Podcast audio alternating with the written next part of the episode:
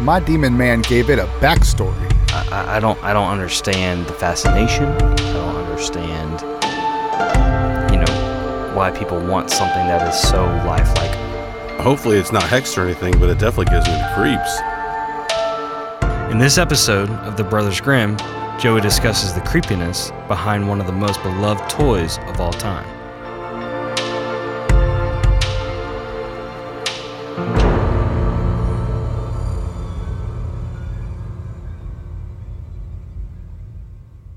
Okay, so I thought I'd start this episode off with a fun little exercise. I'm going to say a single word, and I want both of you to share your immediate thoughts.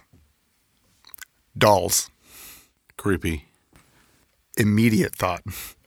Creepy was my immediate thought. So I, Tori has these American Girl dolls.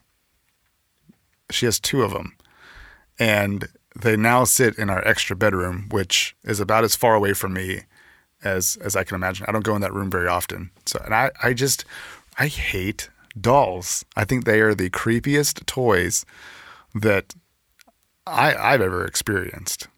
Now you have a daughter, Jeremy. So I'm sure your house is full of dolls. Well, so for me, it's it's not necessarily dolls because you know you have Barbie dolls and you have all that stuff. It's to me, it's the dolls that look like humans um, that really mess with me. Uh, I don't like the way that their eyes will stare at you. Yeah, that and was my follow thing. you. That was my thing is is when the eyes are open, you can't really tell if they're looking at you or if they're looking just straight ahead. Like that's what that's what freaks me out. Yeah, Yeah, like it- my wife had this creepy clown doll that she called, uh, well, I, Mr. C- Mr. Clancy, Clancy the clown. That's what it was, Clancy the clown, and it just sat in the corner of the room, and it was so creepy that it just freaked me out. And I mean, I don't like clowns, but the fact that it was a clown doll was like the double. And it was di- like it's life size, right? It's, yeah, it's well, it's like my daughter's height, which is like, you know, like three and a half, four feet tall, and it just freak. I just was waiting for that thing to be standing over my bed one night. I just I, dolls are creepy, especially the human-looking ones. right. It's pretty bizarre the love and attachment that children and and even some adults give these creepy, dead-eyed, inanimate objects, right? Yeah, and especially when with the people who put them on shelves and just let them sit there. R- mm-hmm. rooms full of dolls. Yeah, why? Yeah. Why? Like I understand holiday stuff. You got Santas on the shelf or pumpkins on the shelf or whatever. But if you have a consistent doll on the shelf throughout the year, why? Mm-hmm. No, Why? I know, I know there's been some research, and I, I get, I understand some of the psychology behind why we find dolls creepy. Because generally speaking, dolls are the creepiest toy, especially with- the research that's been- done. They are the creepiest toy that we And, can have. and we're not talking about Ken and Barbie. We're, No, no, no. we're talking about um, like baby dolls. Yeah, exactly. Yeah, yeah, lifelike dolls, right? In in a 2015 Smithsonian.com article, one writer stated that dolls inhabit this area of uncertainty largely because they look like us, but we know they are not us, right? They look human, but since dolls lack the ability to move or mimic human behavior, our brains become suspicious of whether or not they're actually human. But sometimes those inanimate dolls we write off as not human push that uncertainty and seem to have a life of their own. Haunted dolls, you see, change our minds to begin to fear an object that once brought us fun and joy, and our imaginations run wild with potential ability for dolls to mimic that those actions, then mess with our homes, or worse, even harm us. And I have a couple examples that I want to share with you. I- I'm just glad my parents didn't let me play with dolls. Me too. They gave me stuffed animals. You know, I had like a gorilla and like a bear, the classic ones, but but not an actual doll. Well, I had action figures, and I guess they're kind of Yeah, considered but- dolls too. But they're not the dolls that we're speaking of here. So here we go. Meet Robert Eugene Otto. Robert, who usually went by Gene, is described as an eccentric artist who belonged to a prominent Key West family. He married a nice woman named Annette Parker while studying art in Paris in 1930, and the couple returned to the Otto family home in Key West to live there until Gene died in 1974. Annette died two years later. While Gene's life seems uneventful, his childhood and a special birthday gift his grandfather gave him are anything but. So meet Robert. No, not the artist, not Gene. Robert the doll. The most haunted doll in the world. In 1904, Gene's grandfather bought his grandson this one of a kind handmade doll standing at 40 inches tall and made of fabric stuffed with wood, wool, which is a type of straw. But a more sinister origin for this doll claims that the straw filled toy was given to little Gene by one of the family's maids who hexed it in retaliation for wrongdoing. But no matter how Gene got the doll, it almost doesn't matter. This, the doll is dressed in a sailor suit. The same sailor suit Gene can be seen wearing in an old photo, and once bore painted features not unlike those of a jester. I'm talking like a big smile, like like really creepy Yeah, jester that- type painting. Yeah, that's no, that's not okay.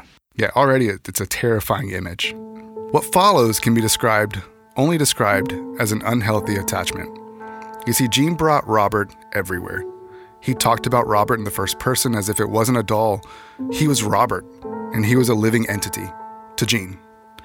So alive that Gene would blame mishaps around the, their home on the doll. On one occasion, Gene's parents were awakened in the night to the screams of poor Gene. When they rushed into his room, they found the boy in the middle of the room screaming, and all of the furniture was upturned around him. Okay, we're talking about a creepy doll, and then we're talking about this dude blaming the creepy doll for things that happen. Mm-hmm.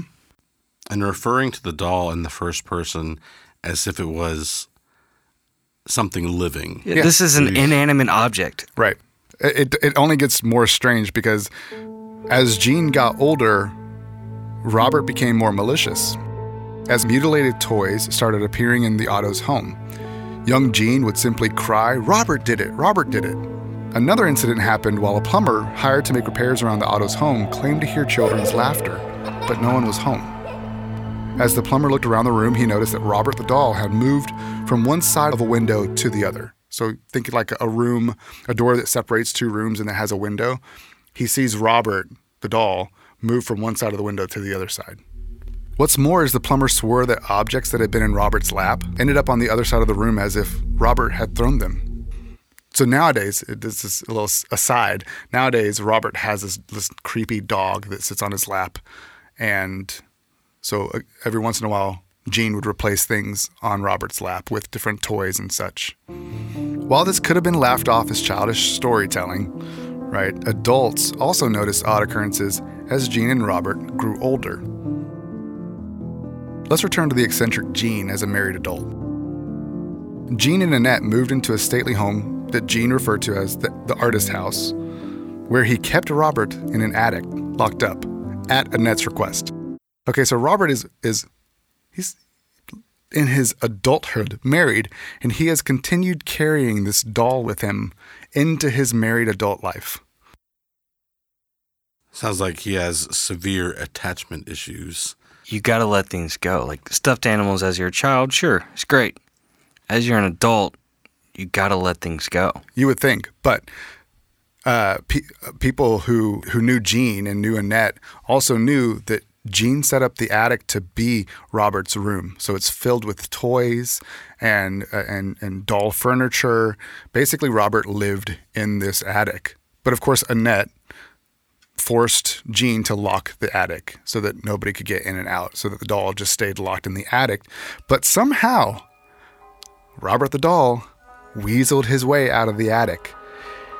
And he would situate himself in a chair that faced the window where the doll could be seen by passersby below. So school uh, school children who had passed by the the home that Gene and Annette, and Annette lived in, they swore that the doll would appear and reappear, and that his gaze would follow them as they passed. And they're saying that Robert the doll positioned itself in front of the window, not that Eugene did it, but No. that Robert the doll. The the claim is that Robert situated himself. So obviously, these school children would avoid the home whenever they could. They would they would go out of their way to not pi- pass by this house. Visitors to the home would also hear footsteps in the attic, giggling, and some claimed that Robert's expression would change if anyone spoke ill of Gene in the doll's presence. Obviously. So now we have not just Gene and Annette are like freaked out by this doll who apparently position, repositions itself, but they're all, now visitors are saying that the doll changes expressions on its face based off what you say about Gene. So the attachment seems to go both ways. And, and what's crazy is there's multiple sources that say, "Hey, this this doll's expressions are changing." Mm-hmm. Yeah, multiple sources. So today, Robert is in a museum exhibit, and you can visit him in Key West. Now, I believe the, the doll moves around based off who owns the doll now. Why Key West? That's where the Otto family lived. Yeah, and where uh, Gene and Annette moved back to. Uh, the doll has been on display in Vegas. It's gone. It's made its rounds around the country. We should make a trip. Wow. I would love to. However, there's a caveat. Okay. Visit at your own risk, because many who have visited Robert have endured hardships after seeing the doll. Car accidents, broken bones, divorces, job loss, and other misfortunes are claimed to have been caused by failing to respect Robert. So much so that according to museum employees, Robert gets one to three letters a day from people apologizing for having looked at him the wrong way, hoping that he'd lift his curse off their lives.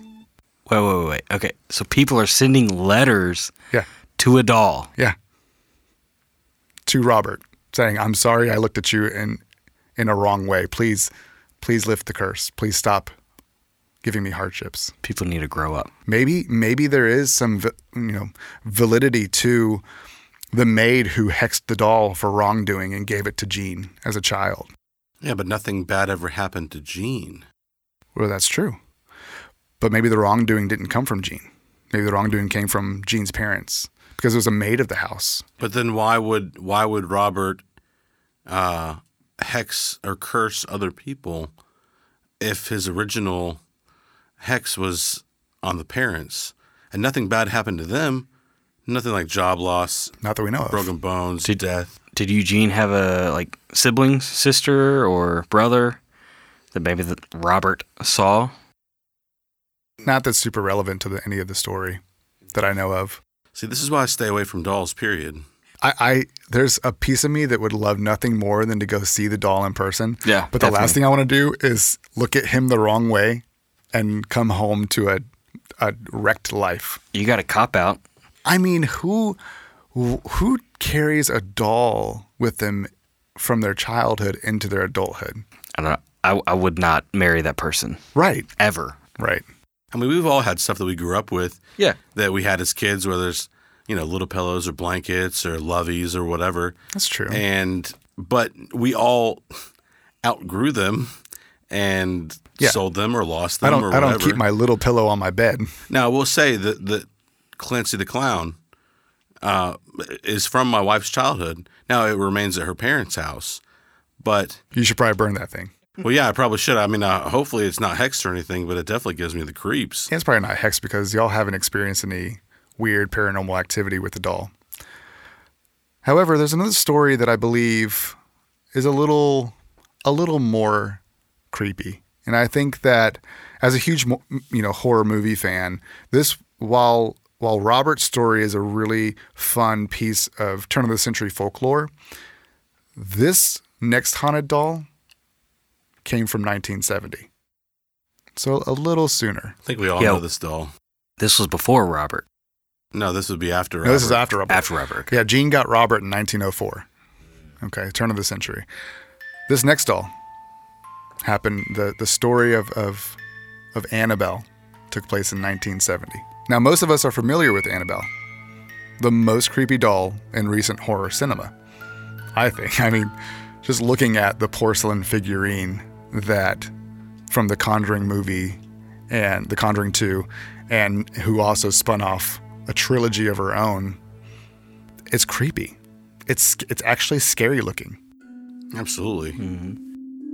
But this story isn't really a retelling of those films, and in what happened after Ed and Lorraine Warren, those famed demonologists, came into possession of the doll. This is the reason why they came in the first place.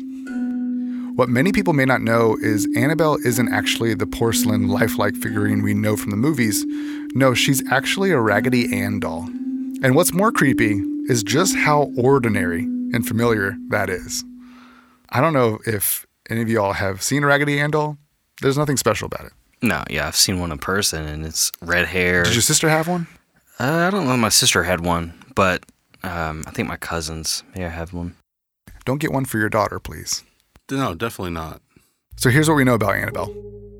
In 1970, a young nurse named Donna was given an adorable Raggedy Ann doll as a gift from her mother for her 28th birthday. I can understand if you are a doll collector Sure. and like that's like you're a collector of dolls, like that that's what you do, like collecting stamps or collecting sports memorabilia or collecting action figures. Like if you are a doll collector, that's one thing. But to be an adult, getting a doll as a gift or being an adult keeping your raggedy doll that you had from when you were a kid, like there just seems to be a disconnect Yeah. in someone's psyche with that. Not not only a Raggedy doll, but one, you know, in Robert the doll's case, like this doll, it was already weird because a lot of weird stuff happened around the doll. So why would you bring that with you? Why would Annette continue to let Gene keep this doll? Donna was thrilled with the gift, and she brought it with her to her apartment that she shared with another young nurse named Angie. So we have Donna and we have Angie, two young nurses. Uh, we don't know much more about Donna. Per normal, Donna set the doll on the living room sofa, and there it sat, greeting visitors with her colorful, innocent smile, bright orange triangular nose, and red, red yarn for hair. We're all familiar with that. Sometimes Donna would also keep the doll in her bedroom, sitting on her bed. But it wouldn't be long before Donna and Angie would come home and notice that the doll had shifted positions. It was subtle at first. She would be in a different spot on the bed, right? She wouldn't she wouldn't leave the room just yet, but she would be in a different position on the bed than where Donna originally left her. So now we have another doll, another instance of a doll moving Seemingly Itself. Yep. or changing its face Mm-hmm. or expressions.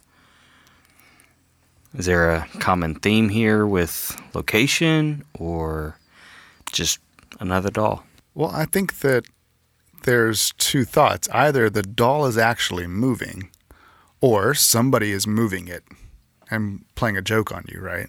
You know, that brings me to the, you know, the the elf on the shelf. You know, I've got three kids. And, you know, the whole premise of I assume there's no children listening to this podcast, but the whole premise of the elf on the shelf is uh, he lives in your house, comes down from the North Pole, and he does uh, silly or funny things. True. And keeps an eye on your kids because Santa can't be everywhere all the time. Yeah. And I wonder at what point in the mind of a child does it go from mischievous fun, you know, because we move the doll every night. We make him do ridiculous things. He spills the flour, you know, he makes a mess. At what point in the mind of a child does it go from mischievous fun to m- maliciousness? Mm-hmm. It's interesting. Yeah, so its movements were subtle at first and combined to Donna's bed where she left it, but in time, Donna and Angie began to discover the doll in different rooms Then they left it. So they'd go to the hospital, they'd run their shifts, and they'd come home to find the doll somewhere else. But here's where it gets a little more strange to me is there were times they'd find the doll with its arms folded and legs crossed. And one time in particular, the doll was found standing on its feet, leaning against a dining room chair. Now, again, this is a Raggedy Ann doll. There's no, it can't stand on its own. Yeah, there's no rigidity to it. It's a it's like a sock doll. Yeah, it would And fall it sounds over. like this doll has an attitude. Yeah, it's a little sassy. They even discovered it kneeling on a chair, which was strange because they tried to make the doll kneel on its own, and every time it would fall over. It couldn't kneel. So already that's strange. The doll itself can't physically, it cannot physically do the things that these girls are claiming it's done.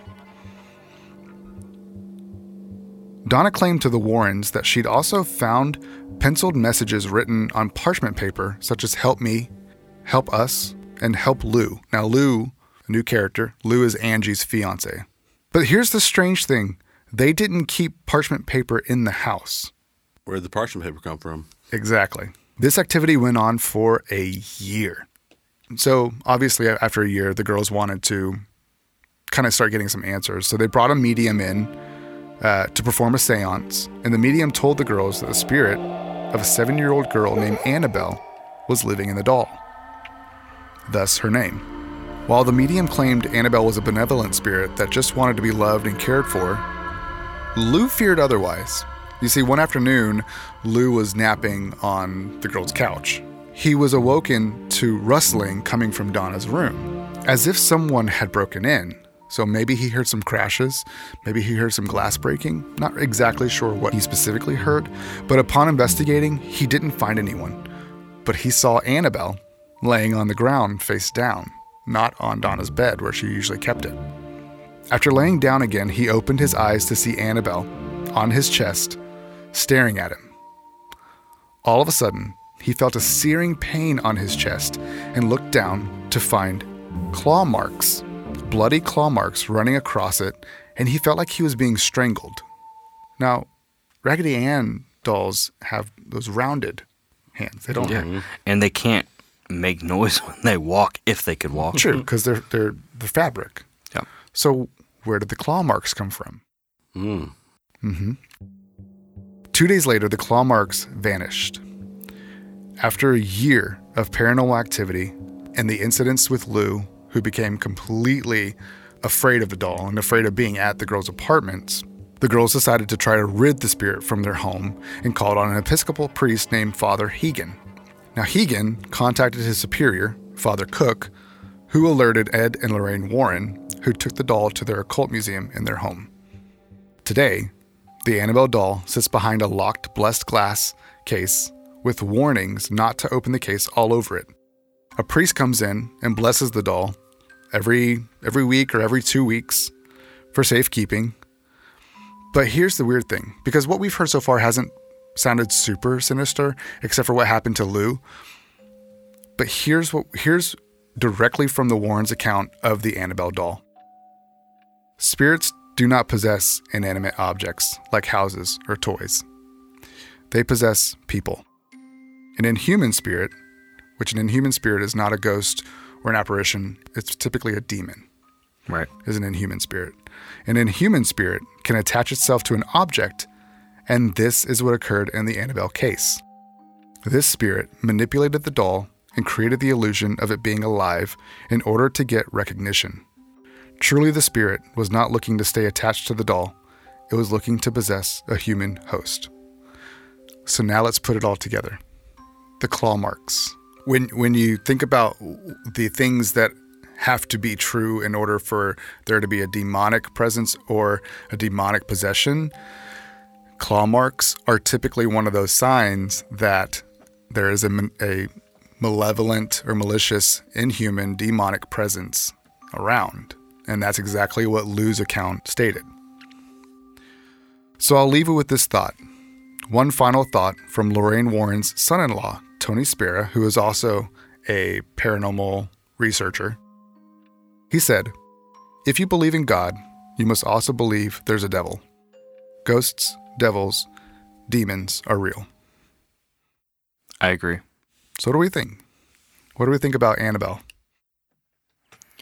It's hard for me to to think that a malevolent spirit or a demon or ghost, whatever you want to call it, would take over some like I get taking over somebody's body and you know investing themselves inside of them, but a inanimate object, a doll, to me that's like it's hard for me to understand that.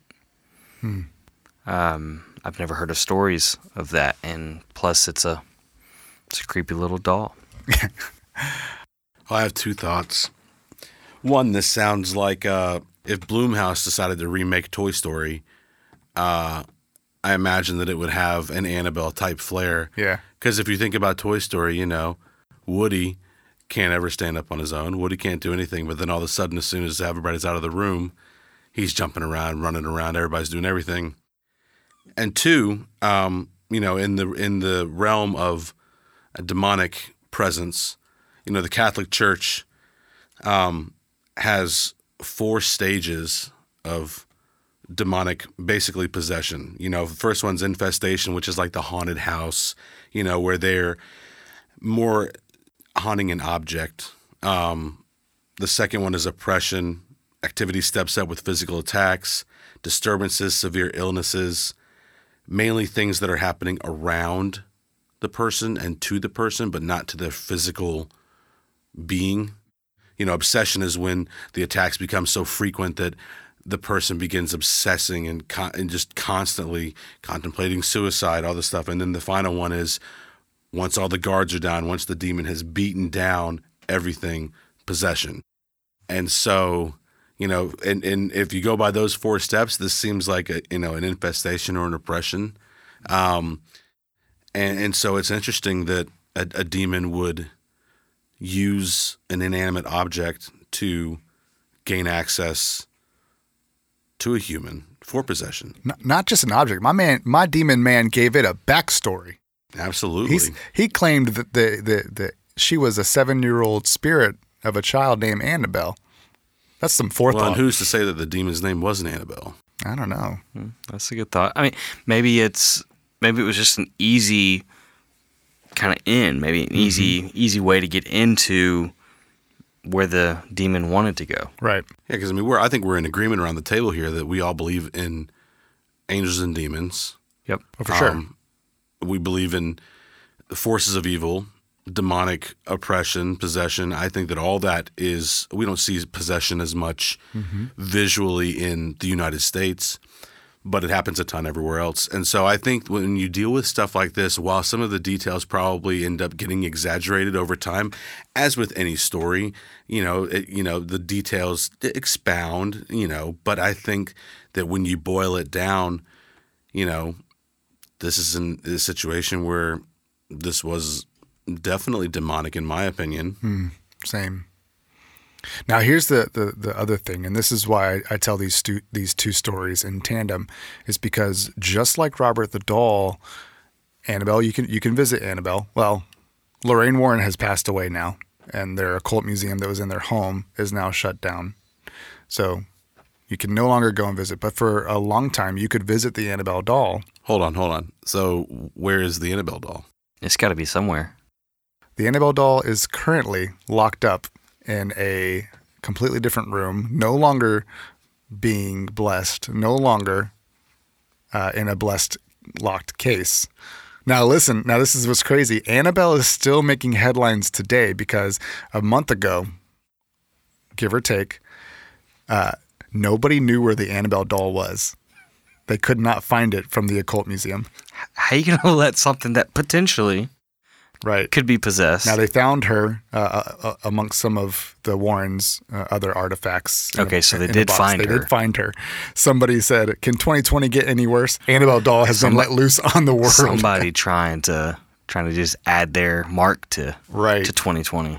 Although let's be honest, if you were the demon that ended up possessing the Annabelle doll, and now you're locked in a blessed case and you can't get out, it's got to be a pretty crappy existence Right. apart from being a demon. I mean, so, Um, social distancing sucks. Yeah, that's so the ultimate social distancing. But here's what's weird is is the same thing like with Robert the doll.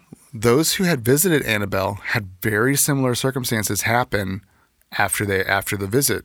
Car accidents, mishaps, misfortunes. There's something connected to these dolls that are supposedly haunted. And I think it just all goes back to when you when you flirt you can only flirt with the line so much. Right. And if you open yourself up to even it's like using a Ouija board, you know. You won't ever catch me using a Ouija board. Uh, not even if it's for fun because it just it, it there is a possibility it could open uh, you just no way, no thanks. I, I think it'd be cool to see the doll, but uh, I just don't even want to chance anything. So you're thinking like, why even try and like entertain the idea when when Joey and I are like, we kind of want to go see the I, doll. ki- I kind of want to see the doll. Yeah, both Well, yeah, of because them. I think ultimately, like, so I, I've been rewatching Stranger Things, and I'm in season three, and you know, it talks about the for those of you who haven't watched it, spoiler alert, you know, the smoke monster gets thrown back in the gate, but the one that comes out of Will ends up in their world. And he does the example of, you know, he wipes the, the drawing with his hand and then he turns the paper over and he, he touches the paper. And sometimes there's a, I think that there can be in situations like that, there's a, a residual, a rubbing, and like a, you, you receive um, a portion of the evil because it's so profound that it's not necessarily what's oppressing you, but you almost get just like a, it's like guilty by association. Like you just get a little a little taste of it, and then it, it manifests into, or it could just be complete, uh, just you know, apophenia, where it's just you're seeing patterns where coincidences are really there. Hmm. because something something has happened that therefore there's a little bit of residual kind of carryover of whatever that issue may have been or whatever that suppression may have been. It's just always in the back of your mind hey this this is possible. This could happen so therefore it takes your imagination to the next level. It makes you feel or think that hey this might have happened in the past. Maybe that's what's happening now And then who knows? That could open you up to a whole slew of doubt, and you know, it just it opens you up to being oppressed. Oh. You know, it's an entire rabbit hole i'm sure Well, that's why I don't like dolls. It took it took two stories, just two. I don't like dolls just because I don't get them. Mm. I, I I don't I don't understand the fascination. I don't understand, you know, why people want something that is so lifelike. I get little kids having baby dolls, mm-hmm. but something that's a little more advanced than a baby. It's I don't know. I don't understand it. yeah. I, the closest thing I ever got to a doll was a Teddy Ruxpin. You know, Teddy Ruxpin was an '80s toy, and you put the cassette tape in his chest, and his mouth would move, and Yeah, there's there's plenty of paranormal instances around Teddy Ruxpins. Oh, I'm sure. You're showing your age here, Jeremiah. Listen, but that's the closest I ever got to a doll. I mean, a lot of it's because we're three guys, so we Sure. didn't just go around carrying around baby dolls. But you know, I, little girls love babies, and I think to a certain degree, I understand it. But like I said, when you start ushering into that realm of you're an adult and you still like dolls, and you want dolls around you, that just seems like it's just an opening for weirdness. Truth. Yeah, for sure. It to me, you're talking almost 70 years between these two stories. Hmm. Very eerie, similar encounters. Very similar. I wish we had more backstory on like where the mom got the Raggedy Ann doll Yeah. from. Do you think the Chucky doll is somewhat associated with these two? Good question. So, uh, Robert the doll actually inspired the movie Chucky. Really? Yeah. Well, that would explain some and, things. and of course, the the story of Annabelle inspired both the Conjuring 2 Yep. cameo and her spin-off of, of Right. movies. Well, there are plenty of other dolls in, in history that I didn't cover today. You know, voodoo dolls, okikus in Japanese culture. Dolls in general have the potential to carry spirits with them, and I think that's really unsettling. Yeah, it's crazy that inanimate objects can have that much power, or a some sort of power can infest themselves in the in those objects. And hmm. I'd much rather just see a actual ghost, and than than actually like a doll blinking, moving its leg, you know, kicking its legs around. Like Right. that's not okay. Right. Haunted dolls are all about the unseen. Mm-hmm. Yeah. You rarely see them in action. You see the results of their action, which just builds into the fear and anticipation because you can't physically see what they're doing. So then your brain begins conjuring up everything. Well, I believe that uncertainty is the path to fear. We're uncertain of the doll. We're uncertain of. We're afraid that it could move on its own. And then something weird does happen, and we're now afraid of the doll itself. This episode was written by Joey Thompson with discussion from Jeremy Thompson and Brian McIntyre and was recorded at Starscream Studio. Grayson over at Starscream is an incredible producer and engineer, so be sure to visit starscreamstudio.com for all your tracking and recording needs. Additional audio support by Will Compton and original music composed by Nick McClure. Be sure to subscribe, and when you do, drop a line in the comments and say hi. We want to hear your grim stories too. Thanks for listening, and we'll see you next episode.